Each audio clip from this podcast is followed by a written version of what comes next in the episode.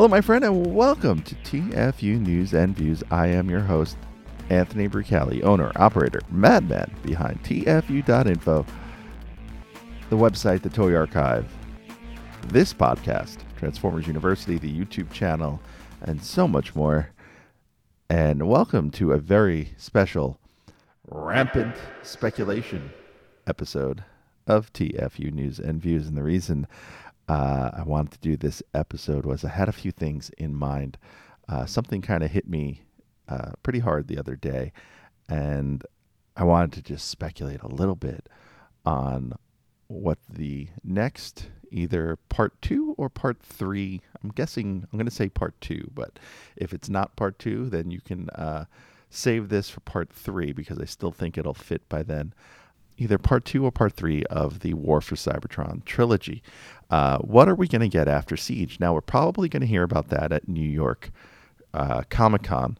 And of course, uh, if you know TFU.info, you know the YouTube channel, you know that I will be there at New York Comic Con in October, uh, first week of October, covering everything for October 2019 at New York Comic Con. So please make sure you subscribe to the YouTube channel, youtube.com slash TFU info.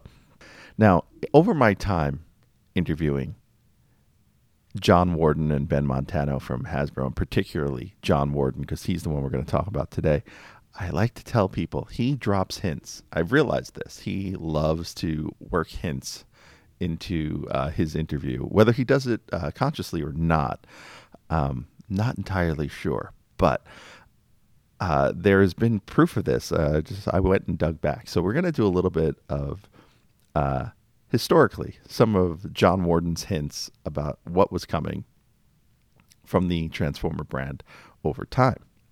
Now we're going to go all the way back to Toy Fair 2016. So February 2016, uh, over three years ago, uh, we spoke with John at uh, New York Toy Fair. This audio uh, appeared on Radio Free Cybertron. Uh, this was long before I had a um, podcast of my own, and uh, just give a quick listen to uh, the hint he dropped in this conversation. We, we talk about Nautica all the time. There's a, certainly a big fan following for that. Um, with, a t- with a Titans Return line, we, we typically plan everything out about a year in advance. So when I design the tools, I want to make sure that I can make the best tooling economy out of them. Um, we recognize there's lots of female fans out there, and, and I certainly love Nautica and series, and she's cool, but I can't really comment on that at this time. Now, he totally name dropped Nautica.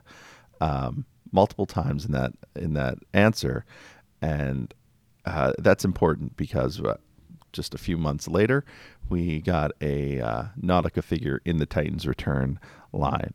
Um, toys don't get planned that quickly; they planned years in advance. So there was no way uh, that conversation affected whether or not Nautica was going to be made. Nautica was going to be made at that point in time, and this, like I said, this is a series of hints he's dropped over the years.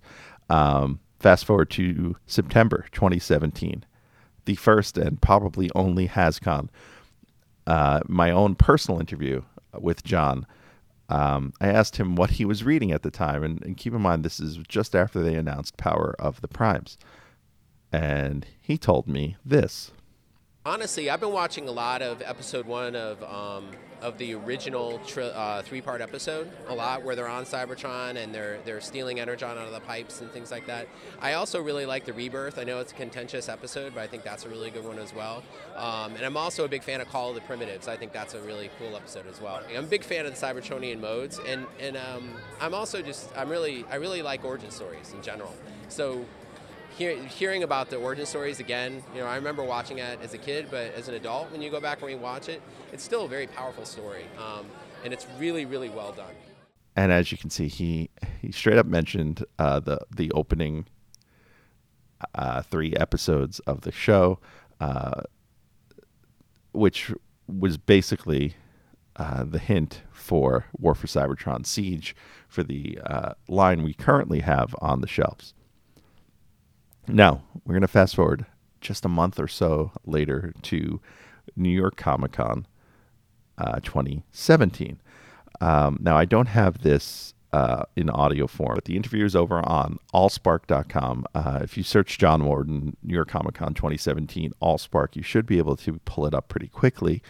Um, he mentions in the interview one that the at that point in time in October 2017, the line was planned out through 2021. So not even through the beginning uh, or all of next year, but also the following year, the second and third parts of the War for Cybertron trilogy. But he also mentions Rung by name, and uh, he mentions him pretty pretty. Um, I was there when he said it. I didn't do the interview, but I was standing next to uh, uh, the reporter from Allspark when he was asking those questions, and and John was pretty emphatic about uh, using the word rung and the name rung. And what did we see this year at San Diego Comic Con? But we saw a figure of rung, and uh, that is the first figure of rung, and maybe not the only figure of rung. You never know, right? All right, so we're gonna fast forward now to just a couple of weeks ago. Um, John Warden did an interview with uh, Slate uh, and their podcast Working, and uh, he mentioned uh, a couple of interesting things that I think are worth breaking down. Now, part one here is uh, is something conceptual, uh, and here is a quick little sample from that interview. Give a listen. So sometimes in Transformers, the craziest ideas are the things that defy expectation, and a lot of times it's defy reason. So you could have a transformer that transforms into a bear, but that bear also transforms into an airplane.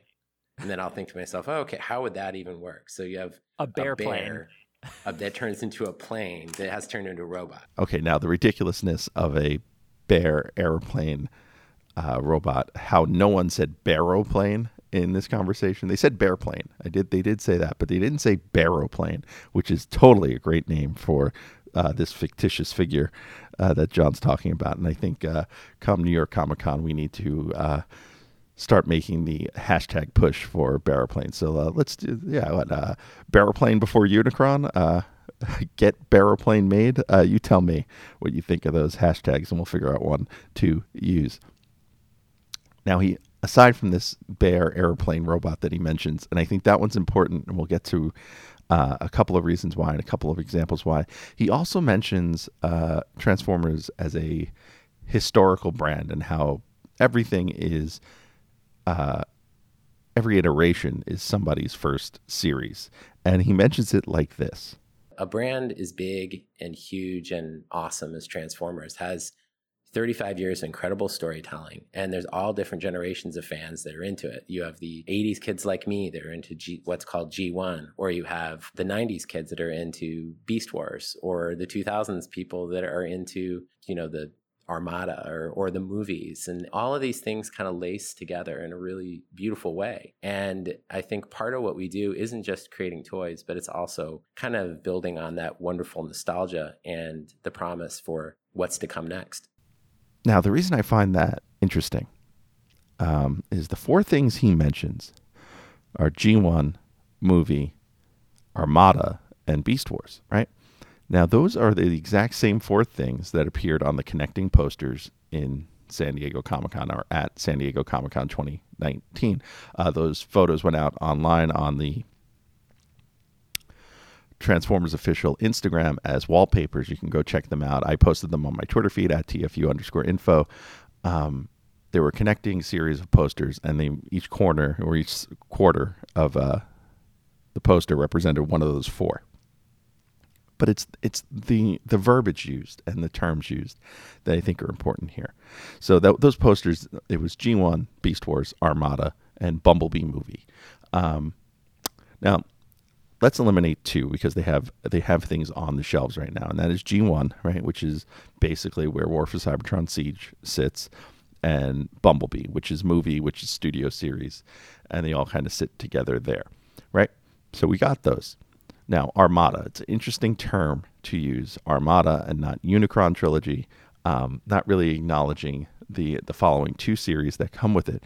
Um, I think that's because of brand confusion. I don't think they want brand confusion. Who does, right? What brand does, right? And with the Unicron figure out at HasLab, you don't want to say Unicron trilogy, and with a trilogy on the shelves, you don't want to say the word trilogy and confuse people about multiple trilogies.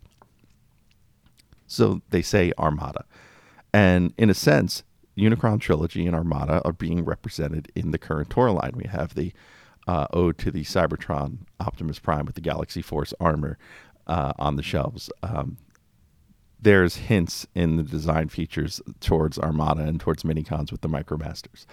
Uh, there is the artwork for Hound, which was um, clearly uh, Cybertron Defense Hotshot. Um, and whether or not we see that figure is still to be determined. But that leaves one odd group out, and that is Beast Wars. Um, so those of you who want to rejoice at possibly Beast Wars being either parts two or three of this, now's your chance. And I'm saying Beast Wars with a very broad stroke here because I don't think it's strictly characters from uh, the Beast Wars era, but beasts in general. And here's why. Here's why I think beasts are going to be a big part of either part two or part three. Well, let's start big. Titan class, right? We have one Titan presumably left if they're going to do it, and that's going to be Scorponok, Robot City Scorpion. Right there, you have a beast style character, right? Secondly, late G1. If we're going to approach into late G1 with generations and start filtering in some of these late G1 characters, we have things like the Pretender Beast in Catilla and Chainclaw, a bear who does not turn into an airplane, uh, but really should. uh, Carnivac and uh, the Feral Hog Snarler. Um, in selects, we're seeing the Piranacons. Uh, presumably, they'll be brought over here as part of selects in the U.S. Um, pretenders, for the most part, are beast characters. Uh, yes, we had a little quick stab at them in Power of the Primes, but we didn't have full size stabs at them. And the Decepticons really all kind of fall into those beast character modes. Um, the second year ones included with Octopunch and Bludgeon. Um, and even on the Autobot side with Longtooth.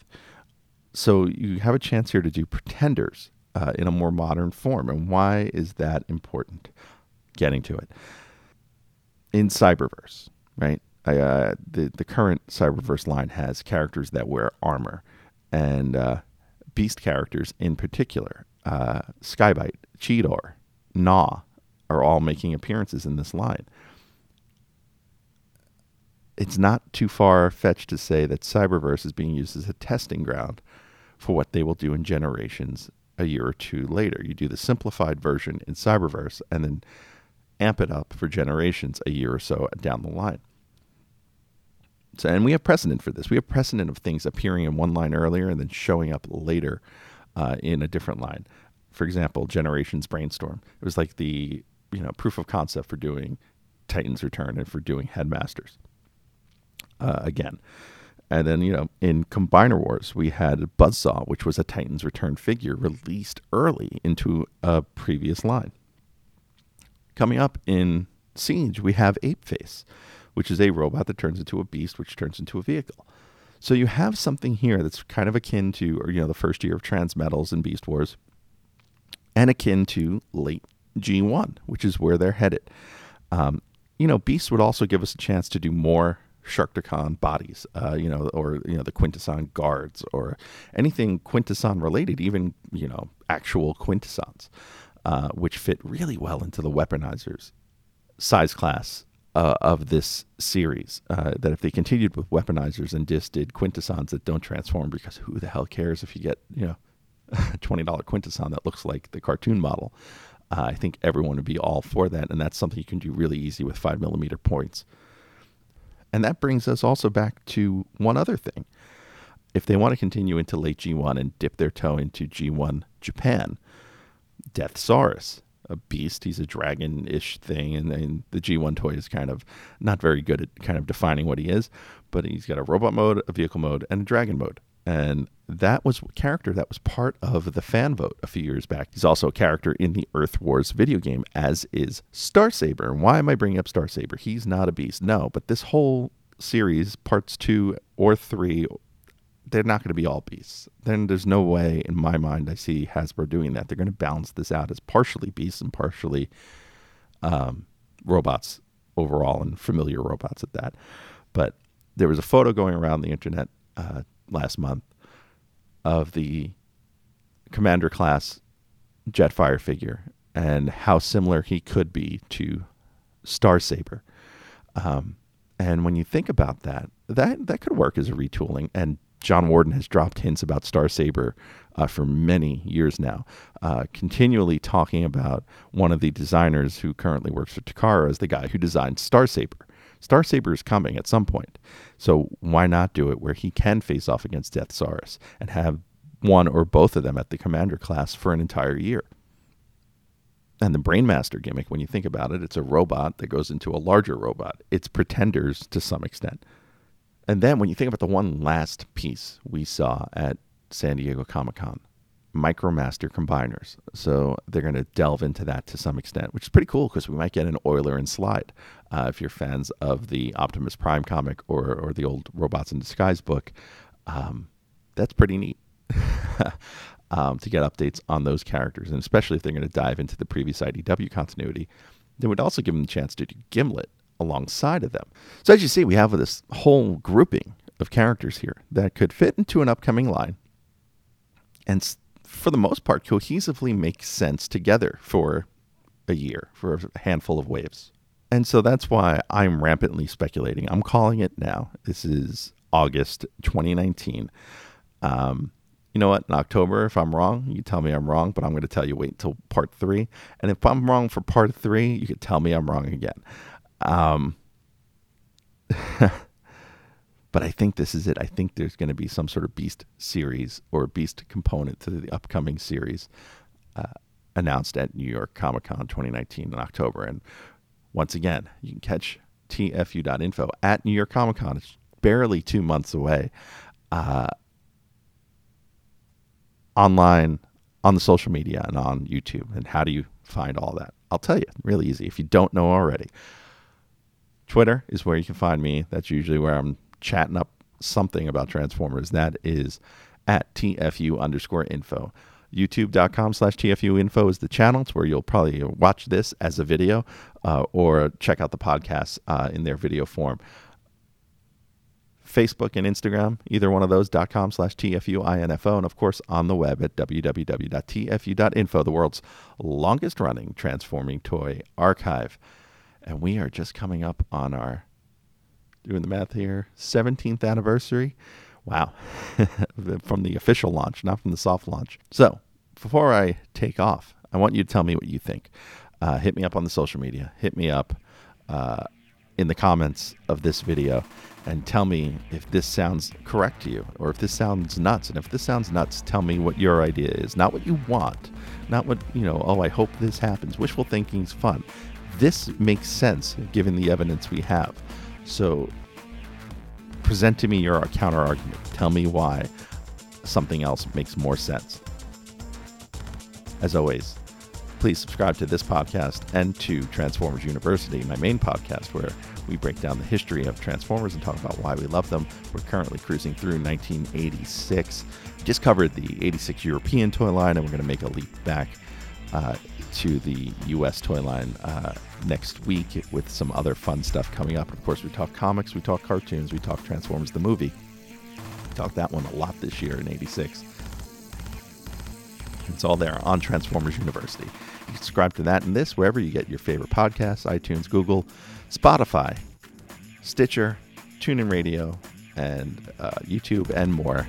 So please subscribe, give us a good rating, and uh, uh, tell people about us. It's the best way to grow the show, and it's the best way to make sure the show keeps on happening. Until next time, I am your host, Anthony Bucali, owner, operator, madman behind TFU.info. See you.